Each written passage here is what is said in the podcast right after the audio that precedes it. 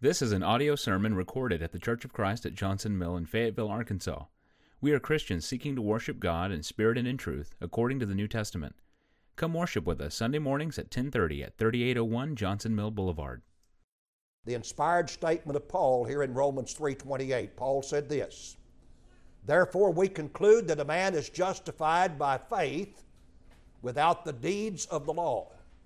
So when you summarize what, what Paul said, he says we're justified by faith without deeds, and that word deeds is works. That is the same Greek word, this word deeds here in Romans 3.28, as the word works in James 2.24. Check that sometime in a word study. Uh, this word's found about 172 times in your New Testament. And about 168 of those, it's translated deed or deed, or works or works in the King James. So, deeds here is the word works. That's what you need to remember. So, Paul has said we're justified by faith without deeds or without works of law. Paul said there are works that will not justify you and I. Verse says that very plainly. Now, look at the statement on the right side in the little box, aspired statement of James in James 2, verse 24. James says, You see then how that by works a man is justified and not by faith only. So, James, when you sum him up, says, We are justified by works, and he concedes that faith is involved, but he says it's not by faith only, that there are works involved. Now, look at these two statements. Paul says we're justified by faith without works. And James says that we're justified by works and not by faith only. That looks like a contradiction, but it's not. And why isn't it a contradiction? Because both statements are from God. And God doesn't contradict himself. In 2 Timothy 3 16 and 17, there on the back, all Scripture is given by inspiration of God and is profitable for doctrine, for reproof, for correction, for instruction in righteousness, that the man of God may be perfect, truly furnished unto all good works. All Scripture is given by inspiration of God. God is the author of all Scripture. Now, question for you. Is Romans 3:28 scripture? Of course. And so really it's God saying this, isn't it? He's just using the pen of the apostle Paul. It's God that says, "Therefore we conclude that a man is justified by faith without the deeds of the law." But is James 2:24 scripture? Of course it is. And all scripture is given by inspiration of God. This is really God making this statement. He's just using the pen of James to make this statement. And God says, uh, You see then how that by works a man is justified and not by faith only. God is the author of both of these statements. So God says we conclude that a man is justified by faith without the deeds of the law. And God says, You see then how that by works a man is justified and not by faith only. God's the author of both statements. God does not contradict himself. These statements will harmonize. And when we're through today, we'll harmonize them. They'll both make sense. And we will understand this that Paul's talking about one kind of works that will not justify us, and James is talking about another kind of works without which we cannot be justified. Both statements are true. And what we need to understand is the difference in the works. Paul's talking about a different kind of works than James is, and that's the key to this. And you'll see that as we go along. Now, there's only two ways that a person can be justified in God's sight. Incidentally, the word justified means to be acquitted or declared righteous. How many of you want to be held righteous by God? How many of you want to have God look at you and say, he or she is righteous? We all do. And if you're justified, you're acquitted, you're declared righteous. A good way to remember the word justified is just as if I'd never sinned. That's what it means to be justified. Just as if I'd, justified. Just as if I'd never sinned. But there's only two ways to be righteous in God's sight, to be justified. Number one, do not ever commit a sin in your whole life. Good luck. But if you can do that, you're justified, you're righteous before God. The second way, be forgiven of all the sins that you have committed. And if you're forgiven of all the sins you've committed, you're just, you're righteous in God's sight. Those are the two ways that a person can be just before God. Let's look at these two ways, although it won't take very long on this first one. If you want to be just before God, then live your life without ever committing a sin. Jesus is the only person to ever do that. And Jesus was righteous before God in view of the fact that he never committed a sin, not once. The Bible says he did no sin, neither was guile found in his mouth. That Christ once suffered for us, the just for the unjust, that he might bring us to God, being put to death in the flesh, but quickened by the Spirit. So Jesus is the only one that was just in this way. You and I cannot be, because if we're going to be justified in this particular way, then we can't afford to ever sin, not once, not in our entire life. And uh, the Bible's very clear about that. Let's look at James 2 and 10 there on the back. James says, For whosoever shall keep the whole law, yet offend in one point, he's guilty of all. In other words, if you live your whole life and you, you keep God's laws perfectly, but only one time in your life you slip up, let's say you tell a lie, what are you? You're a liar. And the law condemns you. You're no longer righteous. Because, folks, if you're going to be justified by the law, your works have to be perfect. You can't ever break the law. You've got to do the whole law. And that's what James is, is, has said. James agrees with Paul. You can't be justified by the law because if you keep the whole law and offend in one point, you're guilty of all. And that's your job. If you're going to be just this way by law keeping, then don't ever break the law of God because once you do, you're cursed. Now, Galatians 3, verse 10 to 13, is an interesting passage. Paul is going to quote from Deuteronomy 27 26, if you're taking notes. He will quote Deuteronomy 27 26 here in Galatians 3 10 to 13. And what is Deuteronomy 27 26? I don't have that on your chart. When Moses gave the law to Israel, he says to the Israelites, Cursed be he that confirmeth not all the words of this law to do them, and all the people shall say, Amen. So Moses gave them the law and he said, You're cursed if you don't keep all of it. Israel didn't keep all of it. So what were they? Cursed. Cursed. They said, Amen. Give us the law, Moses. We'll keep it. They didn't keep it. And when you don't keep the whole law, and you even offend in one point, the law then condemns you, and the law loses all ability to save you and me. If you're going to be saved by law, you can't break law. Your works have to be perfect. That's why Paul says we conclude that a man is justified by faith without the deeds or the works of the law because your works have to be perfect. You can't violate even one commandment. Now let's look at Galatians 5, uh, 3 there. He will quote, remember, from Deuteronomy 27 26. Paul said, For as many as are of the works of the law are under the curse. For it is written, now here's Deuteronomy, for it is written, Cursed is everyone that continueth not in all things which are written in the book of the law to do them. But that no man is justified by the law in the sight of God, it is evident. For the just shall live by faith, and the law is not of faith, but the man that doeth them shall live in them. Christ hath redeemed us from the curse of the law, being made a curse for us. For it is written, Cursed is every one that hangeth on a tree. You are cursed if you don't keep the whole law. And our problem is that none of us have kept God's laws perfectly. And we're cursed. And that's why Jesus had to die and become a curse for us. If you're going to be justified by this means never committing a sin by keeping the law perfectly, your works have to be perfect. You keep the whole law, otherwise, you're cursed. And finally, you are a debtor or obligated to God to do the whole law. Look at Galatians 5 1 to 4. Paul said, Stand fast, therefore, in the liberty wherewith Christ hath made us free, and be not entangled again with the yoke of bondage. That's the law. Behold, I, Paul, say unto you that if you be circumcised, Christ shall profit you nothing. Now, watch verse 3.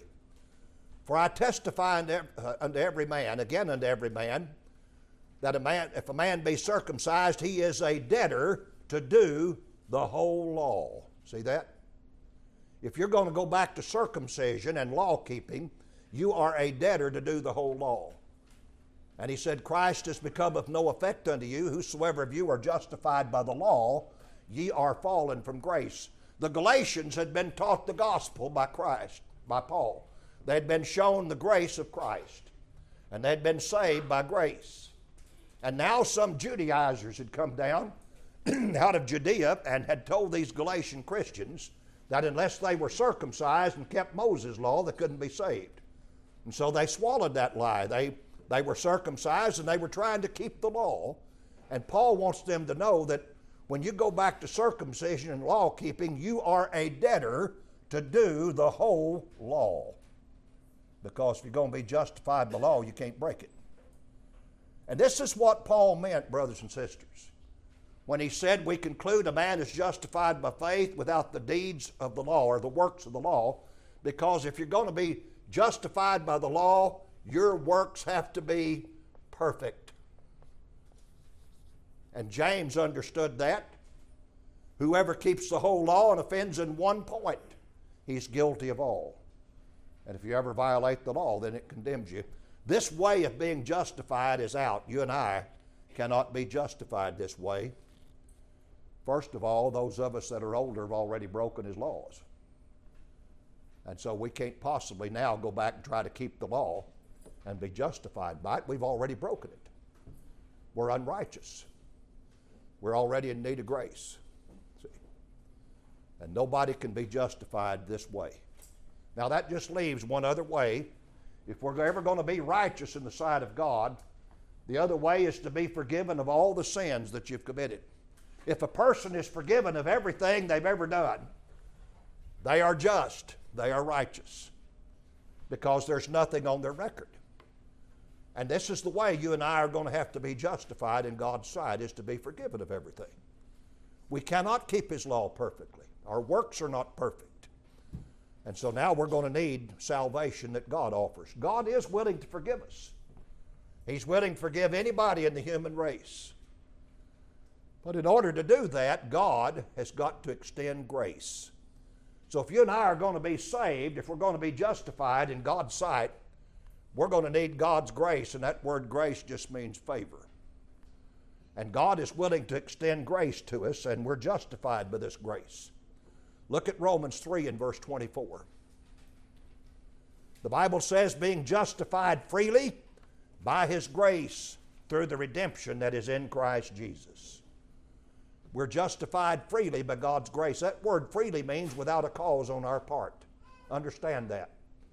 If you're justified in God's sight, it's without a cause on your part. In other words, God doesn't have to offer grace. Folks, listen, God could have looked at the human race and He could have said this I gave these people my laws. I told them to keep my commandments. I told them that the wages of sin is death. And every one of them has sinned and come short of my glory. Every person has sinned against me. And He could have sent every one of us to the lake of fire he could have said, I'm washing my hands of the human race, I'm through with them. And could have sent you and I to the lake of fire, and God would have been just. And He could have washed His hands of all of us and just moved on with whatever else He wanted to do. But for whatever reason, He loves us.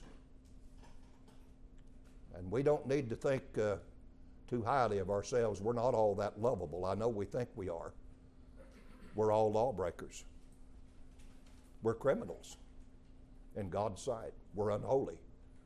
The Bible says there's none righteous, no, not one, that all have sinned and come short of the glory of God, and that the wages of sin is death. But God loves us, and He wanted to extend His grace and offer you and I forgiveness. And when you've got to have God's grace, then these works of righteousness are no longer involved. And that's Titus chapter 3, if you'll read with me, verse 5 to 7. Listen. Titus 3 5 to 7. Not by works of righteousness which we have done, but according to his mercy he saved us by the washing of regeneration and renewing of the Holy Ghost, which he shed on us abundantly through Jesus Christ our Savior. That being justified by his grace, we should be made heirs according to the hope of eternal life.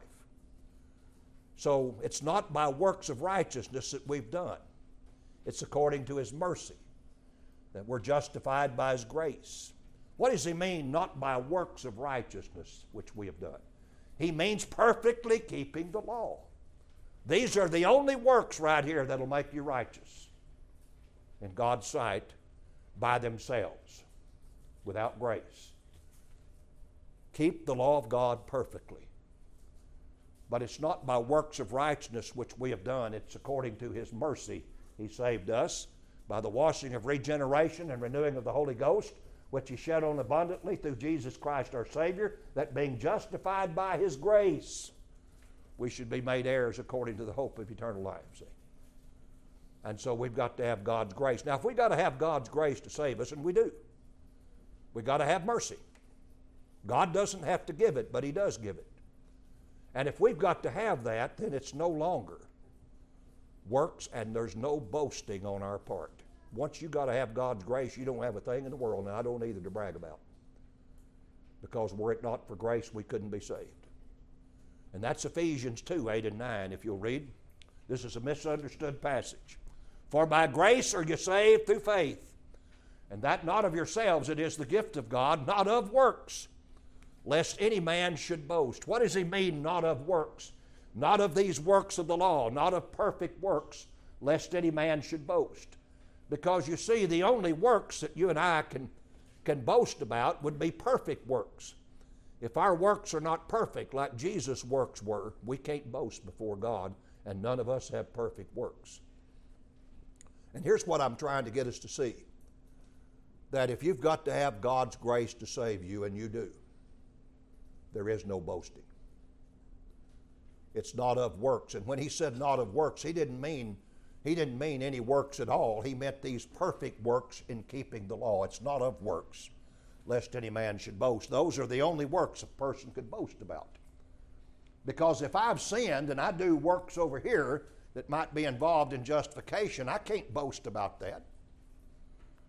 Because those works are connected with grace. But these works right here, perfectly keeping the law, we don't have them, and if we did, we could boast. In other words, we could come before God and we could say, You owe me righteousness. We could come before God on the day of judgment and demand that He let us into heaven. And if He should say, Why are you saying that? we could say, I've never transgressed your law, I've never sinned. I'm righteous. And we could brag about that. The problem is, none of us can brag because all have sinned. And we don't have those perfect works. Not of works, not those works, lest any man should boast. What have we said thus far? God's willing to forgive us. He can do that because He extends grace. That leads me to the next thing now. God is willing to forgive you and I because He can extend grace, but God can extend grace only because of the shedding of Jesus' blood. And without Jesus' blood being shed, there is no grace. If it were not for the shed blood of Jesus, God couldn't offer grace to the human race. Could not. That blood is that critical. Let's talk about that. You know, uh, as we watch presidential elections every four years, uh, when a president serves out his term, if he fails to get elected for a second term, or if he serves a second term and and fulfills his office and then has to finally step down after two terms. There's usually something that a president does after his final term in office. He starts issuing a bunch of presidential pardons right before he leaves office. You ever notice that? Boy, there's some doozies too. He takes criminals, criminals that are convicted in our court system, and he turns them loose on the streets Hey, we've had presidents that have turned terrorists, terrorists loose on us, murderers. And he'll issue them a presidential pardon. He may have political reasons for doing that. There might be kickbacks, paybacks, political favors, or whatever it is. But he issues a political, I mean, a, a presidential pardon, and that person is, is pardoned and they're let back out on the streets. And when they are by a president, and he can only do that for federal crimes, but when they're let back on the streets, they don't have a record. They're just as perfectly clean on their record as you and I may be. That presidential pardon wipes their record out. They're pardoned. He just He justifies them, He quits them right there. They're pardoned. But I want to ask y'all something is that justice? That's not justice. You see, God can't operate this way. God operates different than man does. Presidents can pardon like that, and they issue these pardons, but there's no justice in that. These are people that should be still serving their term, their sentence, but they're pardoned. But God can't look at the human race and say, all right, all these people have sinned against me, but I love them and I'm going to issue a pardon to every one of them. God can't do that. Why? Because God has decreed that the wages of sin is death, and that penalty's got to be paid, and God can't change that.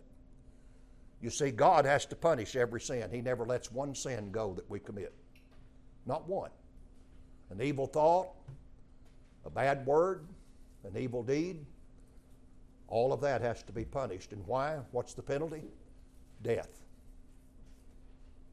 Somebody's got to pay, somebody's got to die because God's made that decree and He can't change on that. So He's perfect in justice. He has to punish sin. And that's why Jesus' blood comes into play. The blood is the life. Well, the first things God said to Noah when he got off the ark don't eat the blood of any flesh. The blood is the life of the flesh. We're taught that under the law of Moses. Don't eat blood. Under the patriarchal age in Noah's day, don't eat blood. And now we learn in Acts chapter 15 in the New Testament, Acts chapter 20, even the New Testament forbids you and I to eat blood because blood's the life of the flesh. And in order to forgive sins, God requires shedding of blood, and you and I are justified by blood. And that's why God can extend grace. Let's read some scriptures in that regard. Romans 5 in verse 9. Paul said, Much more then, being now justified by his blood, we shall be saved from wrath through him. God's angry at the human race. See that salvation there from wrath? We're saved from wrath because of Jesus' blood. God's mad at the human race. And if it were not for the blood of Jesus, He'd still be mad at us those of us that have been forgiven through that blood. But that blood takes away his anger and removes his wrath and enables God to justify us. And that's why God can't extend grace without the shedding of Jesus' blood. Over on the front side, you'll see a top picture there, and off to the right of it, you'll see 1 Corinthians 15, verse 1 to 4. That's the gospel. I didn't have room for the word moreover at the front, and I had a little phrase down on the end I didn't have room for, so I put some, some dots there. But the passage says this Moreover, brethren, I declare unto you the gospel which I preached unto you, which also ye have received and wherein ye stand, by which also you're saved, if you keep in memory what I preached unto you, unless you believed in vain. For I delivered unto you first of all that which I also received, how that Christ died for our sins according to the Scriptures and that he was buried, that he rose again the third day according to the Scriptures. Paul said the gospel is this that Christ died for our sins, that he was buried, and that he rose again the third day. That's the good news, the gospel. And there's the picture of it there in that top picture on the front. Christ died for our sins, not his. He was buried and he rose again the third day, and that's why we preach the gospel. We preach to the world good news. And that good news is Christ died for your sins. Christ was buried and Christ rose the third day according to the Scriptures. And that's the good news that the world needs to hear. It truly is good news. And this death of Jesus and the shedding of his blood is what enables God to extend grace. Because this blood enables God, listen, it enables God to be just when he justifies us. Now, I want to stop there and, mention that to you a little bit. Here's a question for you How can God be just or righteous and justify the unjust? How can God be just and justify those that are unjust? You see, when God justifies you and I, He has to be righteous in doing it. He can't just issue like a presidential pardon. That's not righteous. That's not justice. See? He can't operate that way. The debt's got to be paid, and that's where Jesus comes in. And because Jesus shed his blood, then God can be just in forgiving sins. It's what enables him to be so. Romans 3, verse 24 to 26, very important verses. I wish I had about 10 minutes or more to talk on this. I don't. Let's read it. Verse 24 being justified freely by his grace through the redemption that is in Christ Jesus, whom God has set forth to be a propitiation through faith in his blood, to declare his righteousness for the remission of sins that are past through the forbearance of God, to declare, I say, at this time his righteousness, that he might be just and the justifier of him which believeth in Jesus. Let's analyze these three verses. They're very, very critical. Verse 24, he says again, We're justified freely by God's grace. That means without a cause on our part. Justified by grace. And he says that uh, God has set forth Jesus to be a propitiation through faith in his blood to declare his righteousness for the remission of sins that are past through the forbearance of God. What does all that mean? God has set forth Christ to be a propitiation. What is that long word right there? Propitiation. Anybody know? If you're going to understand Romans 3:25, you'll never understand it without knowing what this word is. To propitiate means to conciliate, it means to reconcile. And what Jesus did when he was offered on the cross, he appeased it became an, became an atoning sacrifice that appeases the anger and wrath of God, satisfies the penalty of the law, death. When he shed his blood, in other words, Jesus died for our sins. He paid our debt. So that when we put faith in that blood, that blood becomes a propitiation, an atoning sacrifice that appeases God's anger and enable, enables God to be just when He forgives us. You see, when God forgives you and I, He forgives us because our sins have not been let go, they've been paid for by Jesus. And since they're paid for, you and I can be released and forgiven. And God didn't let us go free, He punished our sins in Jesus. That's the whole scheme of salvation. And so when we put faith in this blood, then it, enable, it lifts God's anger from off of us. It enables God to justify us and be just while He does it. It satisfies the debt that we owe for our sins. The wages of sin is death. So He doesn't let that sin go. Now, look at the passage there. I'm going to give you a little extra on this while we're on it whom God has set forth, verse 25, to be a propitiation through faith in his blood, to declare his righteousness for the remission of sins that are past through the forbearance of God. What does that mean? God set forth Jesus to be a propitiation when we have faith in his blood, to declare his righteousness for the remission of sins that are past through the forbearance of God. Let me give you a good example. God justified Abraham back under the old law, or back before the law. Abraham was not righteous of his own. Abraham was a liar. Did you know that? Read Genesis 12, read Genesis 20. He lied about Sarah being his, his sister, not his wife. Tried to conceal the fact that she was his wife. She was a half sister. Abraham did some lying back there, but yet God justified Abraham, forgave him. What did David do under the law? David committed adultery and murder. And God sent Nathan the prophet and said, The Lord's put away your sin, David. You'll not die. Now, that's not justice. How could he forgive David for adultery and murder? Because up ahead, God saw Calvary. And he saw the time when Jesus would come into this world and that he would go to the, the cross bearing the sins of the world. David's adultery and David's murder were laid on Jesus that day at Calvary, and Jesus shed his blood. And when Jesus shed his blood, God declared his righteousness, that he was just in the forgiveness of sins that are past through the forbearance of God. In other words, when God gave Abraham, I'm sure the angels wondered back there, how can he do that? Because they'd seen their fellow angels kicked out of heaven for sinning.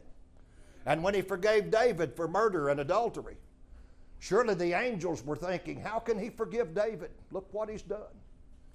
But you see, God saw Calvary up ahead. And he saw the time when his son would pay the debt for Abraham and for David and for all people back under that Old Testament age. And so he set forth Christ to be a propitiation through faith in his blood to declare his righteousness or his justice for the remission of sins that are past through the forbearance of God. God proved at Calvary that he was just, that he was righteous when he forgave people under the old law. Now, verse 26 To declare, I say, at this time his righteousness, that he might be just and the justifier of him which believeth in Jesus. So here's Pat Mannon over here on this side of the cross. And God's got to be righteous when he forgives me. He forgives me because of Calvary. He declares at this time his righteousness, that he might be just and the justifier of him which believeth in Jesus. The only reason God can be just in forgiving me or you is because Jesus paid our debt Calvary. He's the propitiation for our sins. And that enables God then to extend grace and forgive us. Now, here's what I've said God's willing to forgive every human being. He can do that because of His grace, and He can extend grace because of the blood of Jesus Christ and for no other reason. That leads us to the next thought. These are all connected. God is willing to forgive any human being on earth that's sinned against Him. He offers grace to every person. Jesus shed His blood for every person on earth. Why then isn't everybody saved? Why? because not everybody has faith. Faith in Jesus' blood gives you access to God's grace. Let me say that again. Faith in Jesus' blood is what gives you access to God's grace. Look now at Romans 5 1 and 2. Stay with me on this. Stay with me. It's very important. We need to understand it. Romans 5 1 and 2. Therefore, being justified by faith, we have peace with God through our Lord Jesus Christ. Now, notice, by whom also we have access by faith into this grace when we stand and rejoice in hope of the glory of God. We have access by faith into this grace when we stand. Do you see what gives you access to grace? It's faith. Why isn't the world saved today? They don't believe the gospel. They don't have faith in the blood of Jesus. Faith in that blood gives you access to God's grace that results in forgiveness. By whom also we have access by faith into this grace when we stand and rejoice in hope of the glory of God. And so we've got to have faith to have access to grace. And since we got to have faith, that rules out these perfect works of the law. Galatians 2:16 would you read? Paul said knowing that a man is is not justified by the works of the law but by the faith of Jesus Christ even we have believed in Jesus Christ that we might be justified by the faith of Christ and not by the works of the law. For by the works of the law shall no flesh be justified in his sight. When you when you're justified by faith that rules out works. I'm talking about these perfect works of keeping the law perfectly See? knowing that a man is not justified by the works of the law, these perfect works, but by the faith of Jesus Christ. Even we have believed in Jesus Christ that we might be justified by the faith of Christ and not by the works of the law. For by the works of the law shall no flesh be justified, because those have to be perfect, see. And we don't have the perfect works. The law, we're told, was a schoolmaster to bring us to Christ. The whole purpose of God's law is designed to tell us what sin is and to show us all that we've committed it and to drive us to Jesus for mercy. And in Galatians 3 24 25, he said, Wherefore the law is our schoolmaster to bring us unto Christ that we might be justified by faith. But after that faith has come, we're no longer under the schoolmaster. So the whole purpose of the law back here then was to point out what sin is.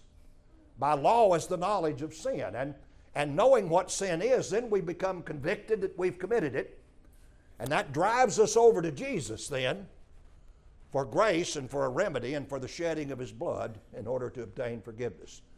You know, when people go back to the law trying to be saved, that law, if, if they'll look at it correctly, it'll drive them straight to Jesus.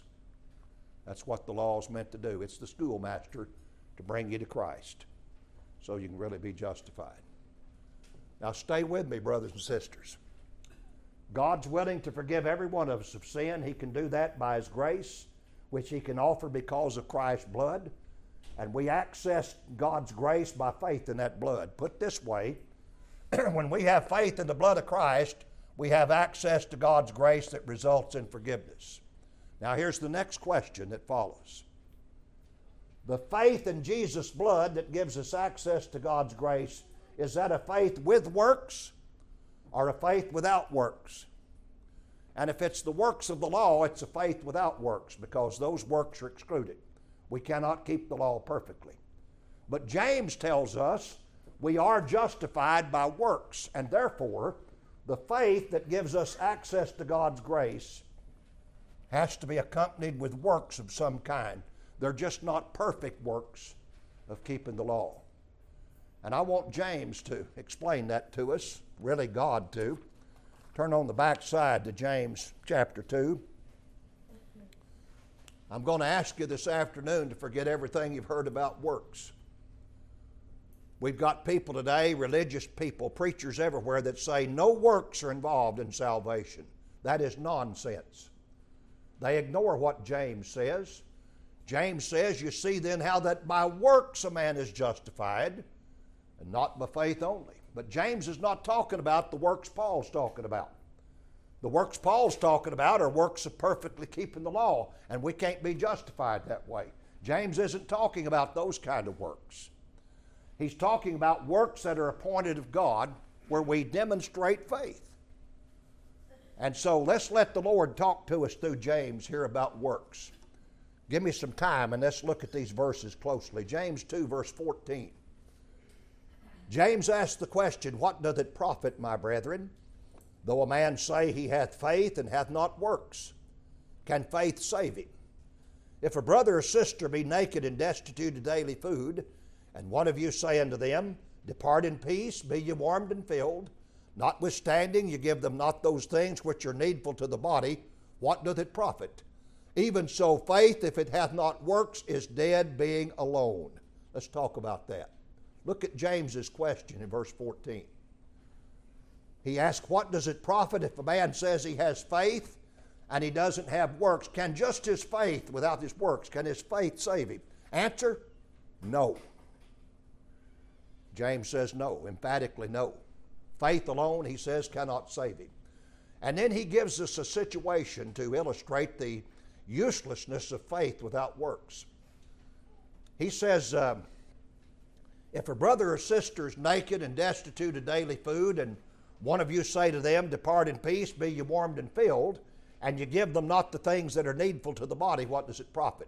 Picture somebody knocking on your door or ringing your doorbell, and you open your door, and you look and it's a brother or sister, and you look at them and they're very scantily clad, almost naked. Inside your home, your closets are running over with clothes. You've got exactly what they need in your home to clothe them properly and to cover their nakedness. You look at them closely, and uh, it's obvious they hadn't eaten in a while. They're hungry. Inside your home, your pantries are running over with food. Your cabinets are full, your refrigerator and freezer. You've got food everywhere in the house, as most of us do. You could very easily satisfy their hunger. You've got clothes and you've got food. But instead of giving that to them, you just shut the door and you say to them, Good luck, brother. Good luck, sister. I hope you get some clothes to put on and I hope you get some food to eat. Good luck to you. What did that profit? Nothing. And that's James's point. That's how faith is without works. Faith without works is like a naked person without clothes or a hungry person without food. It doesn't profit anything. See his point? He goes on, though. Verse 18 Yea, a man may say, Thou hast faith, and I have works. Show me thy faith without thy works, and I'll show thee my faith by my works. And what he's trying to tell us here is you can't demonstrate faith without works. One of you, if you will, show us your faith without works. You see, we demonstrate our faith by our works. I've used this illustration before. My, my mother would not fly on an airplane. She didn't believe in flying on an airplane. You know why? She wouldn't get on one. didn't have any works. Mom didn't trust them. She wouldn't board a plane. You can't demonstrate faith without works. The best, one of the best Bible examples I could give you, if you're wanting to take some notes on this, would be Luke 5. Luke 5, the story of the palsied man. Remember, men were carrying on a bed a, a man that was taken with a palsy. That means he was paralyzed. Jesus was in the house teaching. They could not get the man into, the, into, into Jesus' presence. Uh, they knew that Jesus could heal him. They had faith. The man had faith. But the doors were jammed and the windows were jammed, and Jesus was in the house and they couldn't get to him. So they went up on the roof and tore the tiling back, and they let the whole bed down into the room where Jesus was. Luke, that recorded this, says this When he saw their faith, he said, Man, thy sins be forgiven thee. How did Jesus see their faith? By their works. They tore the roof off the building. And that's James's point. Show me your faith without your works. He said, I'll show you my faith by my works. You cannot demonstrate faith without works. That's the point we need to understand. As James moves on now, verse 19, he said, Thou believest there is one God, thou doest well. The devils also believe and tremble, but wilt thou know, O vain man, that faith without works is dead? How many of you believe that the devil believes in God and in Jesus? Of course he does. James says the devils believe and tremble. Does the devil believe Jesus, Son of God? Yes. Does he believe he died on the cross and rose the third day and ascended back to the Father's right hand and sits on God's right hand as Lord in Christ? Yes, he believes all that. Does the devil believe Jesus coming back to earth one day to resurrect the dead, render judgment on everybody, punish the unrighteous, and take the righteous to an everlasting home? He believes every bit of that. Is the devil saved? He's got faith. Now, the devils believe and they tremble. And James's point is, Wilt thou know, O vain man, that faith without works is dead? If faith without works would save you, it'd save the devil. He's got faith. And then he gives two great illustrations for us. Watch these closely. Look at, look at verse 21 to 24 now. Let's read. James says, Was not Abraham our father justified by works when he had offered Isaac his son upon the altar? Seest thou how faith wrought with his works, and by works was faith made perfect? And the scripture was fulfilled which saith, Abraham believed God, and it was imputed unto him for righteousness, and he was called the friend of God. You see then how that by works a man is justified, and not by faith only. Let's talk about Abraham a minute. James gives a great example Abraham. Abraham, back in the book of Genesis, came to God one day and he said, I don't have any heir. Who am I going to leave everything to that I possess? He said, I've got this servant. Is my servant going to inherit all that I have? And God tells him, No, Sarah's going to have a son. And this son, of course, would be named Isaac. And he said, Abraham, I want you to look up into the heavens now Tell me the number of the stars, if you can, Abraham. Number those stars for me. He said, That's going to be the number of your descendants through Isaac. Abraham, uh, count the sand, the grains of sand along the seashore. Number those grains of sand for me, if you will. That's going to be the number of your descendants through Isaac. The Bible says in Genesis 15 and 6 Abraham believed God, and it was imputed unto him for righteousness and he was called the friend of God. You know, sure enough, Sarah had that child just like Abraham was promised. When Abraham was 100 years old and when Sarah was 90, she gave birth to her firstborn, Isaac. And here's the child now that's going to produce Abraham descendants. That's you and I, really, spiritually, through Christ. that will produce descendants that will number the stars and the sand in multitude and in number. The lad was circumcised at eight days. He was nourished as a baby and then finally weaned, and he grew up into a fine lad.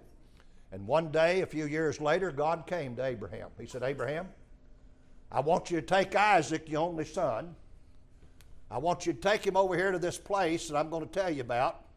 And there I want you to offer him to me for a burnt offering. Now, look what he's asking Abraham to do. Take this boy that's going to produce all these descendants, and he said, I want you to take him over here and kill him. The Bible says that Abraham got up early the next morning, not late. He couldn't wait to get up. He got up.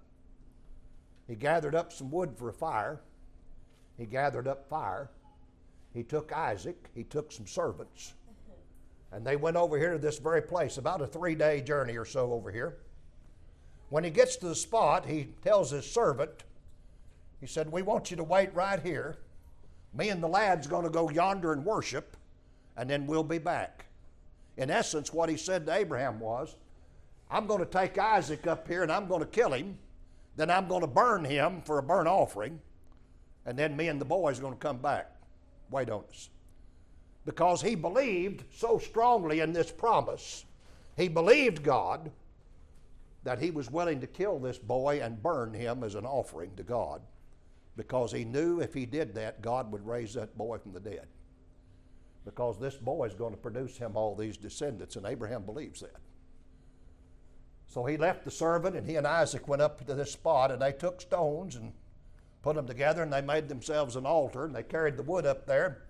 He lays the wood up on the altar, and then he binds Isaac hands and feet and lays him up on the the wood there, and Isaac says, You know, behold the behold the fire and the altar and the wood, where's the sacrifice? And Abraham says, Well, God will provide a sacrifice.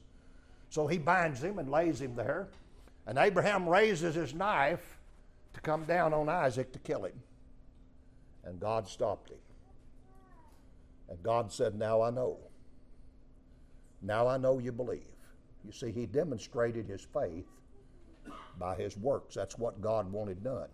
These were works appointed of God to demonstrate faith. Go back to James 2:21 in the reading. Now read it. Was not Abraham our father justified by works? Now these weren't works of perfectly keeping law, see? These were the works James is talking about, works appointed of God to demonstrate faith. Was not Abraham our father justified by works when he offered Isaac his son upon the altar? Seest thou how faith wrought with his works, and by works was faith made perfect or complete? And the scripture was fulfilled which saith, Abraham believed God, and it was imputed unto him for righteousness, and he was called the friend of God. You see then how that by works a man is justified, not by faith only. Now, do you see what the works are that the Bible says are necessary to justification? They are works appointed of God to demonstrate faith. Abraham was justified by works, folks, but it wasn't works of perfectly keeping God's law. It was works appointed of God to demonstrate faith. Then he gives another example, verse 25. Likewise, also, was not Rahab the harlot justified by works when she had received the messengers and sent them out another way? Let's talk about Rahab the harlot for just a moment. Who is she?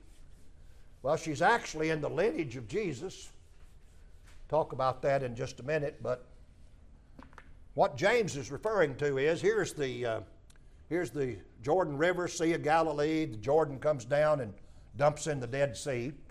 Israel has wandered in the wilderness now for 40 years, and that generation has died off. And finally, Moses led Israel around the east side of the Dead Sea, and they camped right here in the plains of Moab. God called Moses up into a high mountain, lets him view the promised land over here, but he wouldn't let him enter. He left that uh, charge to Joshua. Joshua would lead them in. The children of Israel, there are seven nations that occupy the land of Canaan here, and they've got to go in and conquer this land. And the first city they're going to conquer is the city of Jericho over here on the west bank. But Joshua and them decide before they conquer Jericho, it'd be a good idea to send spies in there and check it out. But Jericho, let me draw a bigger picture of it here. Jericho was a fortified city. It had huge walls, and those, those walls were strong, and the gates were shut. And the Bible says nobody came in, nobody went out. But Joshua sent a couple of Israeli spies over here, and somehow they slipped in, but they were detected. Now, these walls in these cities were so large that houses were on top of them at times. And there so happened to be on the, on the, in a house on top of the wall lived a prostitute, a harlot by the name of Rahab. And these spies slipped into her house and she hid them up in her attic. Well, the men of the city had seen these Israeli spies come in, and, and so they went to this prostitute's house and they said, Have you seen a couple of Israeli spies? And now she could have delivered those spies to them. Said, Yeah, I've got them in my attic. You can have them. They're hiding up here. Instead, she told them in, Yes, I've seen them. They went that way. And if you hurry, you can catch them. And she sent them off on a wild goose chase. She got the two spies down out of her attic and she says to them, Look, I showed mercy to you. Uh, she says, We know Jericho's doomed. I'm paraphrasing. We know this city's going down. We saw what your God did to, to, the Egyptians at the Red Sea 40 years ago. We, we heard about that. We saw when you crossed around the east side of the Dead Sea, we saw what your God did to the kings of Ammon and Moab over here and how he destroyed them and we know this city's doomed. Promise me that when you come to destroy this city, that you'll spare me and my family. And they said, Look, you get in this house and you run a scarlet cord out your window. Get your family in here. And when we come and attack this city, we will spare anybody in the house where there's this scarlet cord. You know the story of how they walked around that city once a day for and then on the seventh day seven times and they blew the trumpets and shouted with a shout, and the walls fell down.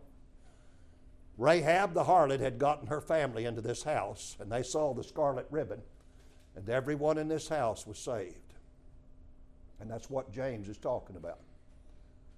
And incidentally, this harlot that was spared and became part of Israel is in Jesus' bloodline. If you think you've got some bad family members and characters in your family tree, Jesus has a prostitute in his. And she's mentioned in Hebrews 11, the great hall of fame of faith, along with Noah and Abel and Isaac and Jacob and all those great people there in Hebrews 11. She's a woman of faith. Now, she wasn't justified by works of the law. This woman was a whore. She sold her body. So she did not have perfect works, but she was justified by works but these are different works. Read 25 again. Likewise, also was not Rahab the harlot justified by works when she had received the messengers. See, sent them out safe and sound. So she wasn't she wasn't saved by perfectly keeping law, but by works appointed of God to demonstrate faith. Now he's given us Abraham and Rahab to show us that works are involved. We are justified, folks, by works, but they're not works of perfect law keeping. They are works appointed of God to demonstrate faith. Verse 26, and we'll end with James. For as the body without the spirit is dead, so faith without works is dead also. What do we do with the body when our spirit leaves it? We bury it. It's dead, it's useless. When Elvis Presley died, contrary to what many believe, he is buried. The body's no good. Everybody might have swooned over him at one time, but when his spirit left the body, it's no good. Same thing with Marilyn Monroe or anybody else you want to think about. When our spirit leaves the body, it's useless. As the body without the spirit is dead, so faith without works is dead also. See that?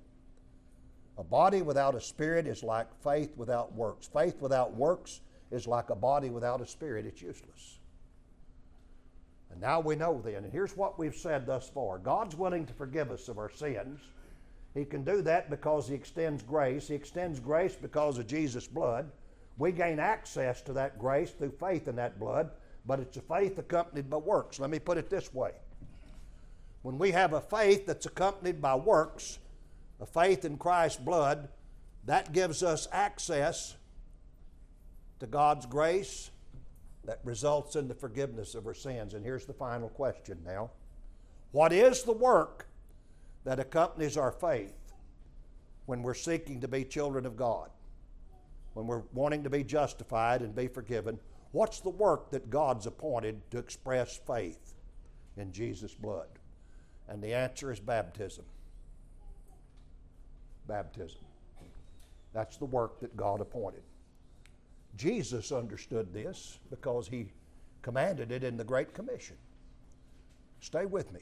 Mark 16. Mark 16, 15, and 16. He said unto them, Go ye into all the world and preach the gospel to every creature. He that believeth and is baptized shall be saved. He that believeth not shall be damned. Turn around to the front side with me. Look at the top picture. There's the gospel. Jesus said, Go preach the gospel to every creature. What's the gospel? Christ died for our sins, was buried, and rose the third day, according to the Scriptures.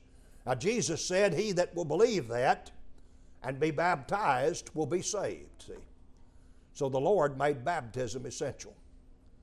He that believeth and is baptized shall be saved. The Apostle Paul agrees with James about these works, just like Jesus does. Because Paul says that it's in baptism that we get this justification. It's in baptism that we're justified. And look here at the top picture, and off to the right, you'll see Romans 6, verse 3 to 7. Let's read that together. Paul said, Know ye not that so many of us as were baptized into Jesus Christ were baptized into his death? Therefore, we are buried with him by baptism into death, that like as Christ was raised up from the dead by the glory of the Father, even so we also should walk in newness of life. For if we've been planted together in the likeness of his death, we shall be also in the likeness of his resurrection, knowing this, that our old man is crucified with him, that the body of sin might be destroyed, that henceforth we should not serve sin, for he that is dead is freed from sin. So Paul says that when we're baptized, we're baptized into Christ's death we're buried with him and we're raised to walk in newness of life. Look at the top picture, the gospel, the death, burial, and resurrection of Christ. And now the bottom here is illustrated. God has appointed baptism where you and I can demonstrate faith in the death, burial, and resurrection of Jesus. Listen, baptism is a work, but it's not a work of merit. I hear brethren sometimes trying to shy away from saying baptism is a work. Don't be, don't be guilty of that. We're justified by works. That's what James says. Quit running from that. That's the truth. It's the other people that ignore James. We shouldn't ignore James. We're not justified by works of perfect law keeping. Paul's right. But we are justified by works, and God has appointed baptism as a work to demonstrate faith in the death, burial, and resurrection. And here's how it works God says to you and I, in essence, Do you believe my son died for your sins? Then will you die with him in the act of baptism? Will you have your old man crucified with him? Will you die with Jesus? Because we're baptized into his death. God says, Do you believe in the burial of my son, that he was buried? Then will you be buried with him by baptism? Will you demonstrate that you believe that? Will you be buried with him? God says, Do you believe my son rose the third day? According to the scriptures, then will you demonstrate that by rising with him out of the waters of baptism to walk in newness of life? In other words, folks, he has appointed baptism as the work whereby we express our faith in the death, burial, and resurrection of Christ, and that gives us access to God's grace that results in forgiveness. We are not earning salvation. That work is a work appointed of God to demonstrate faith. Abraham didn't earn his salvation. God appointed the work of offering Isaac. Rahab did not earn her salvation. God, of course, gave her the opportunity to hide these spies, and she took advantage of it and hid those messengers. And the Bible says she was justified by works, just like Abraham was. God's not asking you and me to hide Israeli spies in our attic. He's not asking you and I to offer our only son as a burnt offering to Him. He's asking you and me to be baptized to demonstrate that we believe in the death, burial, and resurrection of Christ, and that's all baptism is. So many people today are running from that, and brethren are saying, trying to get around the fact that it is a work. Listen, baptism is a work, but not a work of merit. It's a work appointed of God to demonstrate faith. And so here's what I've said to you this afternoon faith in Jesus' blood, that's a faith that's accompanied by the work of baptism. Faith in that blood gives you access to God's grace that results in forgiveness of sins. It's really that simple. And now let's conclude it with a few more remarks. I want you to look at Romans 6 over there to the right, where I've got the scripture typed out on the front. And right after verse 7, do you see verse 7? He that is dead is freed. I put that word freed there in red print. Freed from sin. The Greek word for freed there is dikaiō, Strong's number 1344. But look at the American Standard Version. I put its translation here for you. For he that hath died is justified from sin. The King James says, He that is dead is freed from sin. That word freed, folks, in the King James. Now catch this. The word freed in Romans 6 7 in the King James is the same word justified in James 2 and in Romans 3:28. That is the word for justified. The translators of the King James translated it freed. The American Standard translators translated it as it should have been, justified. He that is dead is justified from sin. Leland, for years I looked for a passage that could connect baptism and justification. I had it in the Bible all along, but it was translated freed in the King James, and I didn't catch it till I did a word study. The word freed is the word for justified. That is the same Greek word. And down here at the bottom, under the very bottom picture, there under the resurrection picture, you'll see that word freed, Romans 6 7. That is the word justified, the American Standard Version. That is dikaiō, oh, Strong's 1344. He that is dead is justified from sin. In other words, in baptism is where we're justified because that's where we die to sin and that's where we're buried, and that's where we rise to walk in newness of life. One final scripture, and that's Acts 22, and I'll let you go. Back, backside, this is the conversion of Saul of Tarsus. You'll remember Paul is on his way to Damascus now to arrest Christians that are converting from Judaism to, to Christ up there in those synagogues. And he says in verse 6 It came to pass that as I made my journey and was come nigh to Damascus about noon, suddenly there shone from heaven a great light round about me. And I fell unto the ground and heard a voice saying unto me, Saul, Saul, why persecutest thou me? And I answered, Who art thou, Lord? And the Lord said unto me, I am Jesus of Nazareth, whom thou persecutest. And they that were with me saw indeed the light and were afraid, but they heard not the voice of him that spake to me. And I said, What shall I do, Lord? And the Lord said unto me, Arise and go into Damascus, and there it shall be told thee of all things which are appointed for thee to do. Let me stop right there. Do you think Paul at this point believes in Jesus Christ? Does he have faith? Yeah. He has seen Jesus, he's talking to him, and the Lord's talking to him. And uh, he said, Saul, why are you persecuting me? And Saul knew it was the Lord, but he didn't know Jesus was Lord. He said, Who art thou, Lord? He said, I'm Jesus. And then he said, Lord, what will you have me to do? Now, the Lord didn't answer the question exactly. He, he told him, He said, You go into the city, you go into Damascus, and there it will be told you what you must do. At that point, Jesus obligated himself to get word to Saul about what he had to do to be saved because he didn't forgive him right there. He said, You go into the city, and there it'll be told you what you must do. So look at verse 11 now in Acts uh, 22. Paul said, When I could not see for the glory of that light, being led by the hand of them that were with me, I came into Damascus. And one Ananias, a devout man according to the Jews, having a report of all the Jews which having a good, a good report of all the Jews which dwelt there, came unto me and stood and said unto me, Brother Saul, receive thy sight. And the same hour I looked up upon him. And he said, The God of our fathers have chosen thee, that thou shouldest know, see that just one, and shouldest know his will, see that just one, and shouldest hear the voice of his mouth. For thou shalt be his witness unto all men of what thou hast seen and heard. And now, why tarriest thou? Arise and be baptized and wash away thy sins, calling on the name of the Lord. When Jesus sent word to Paul, when he said, Go into the city and there it'll be told you what you must do, he sent a messenger named Ananias.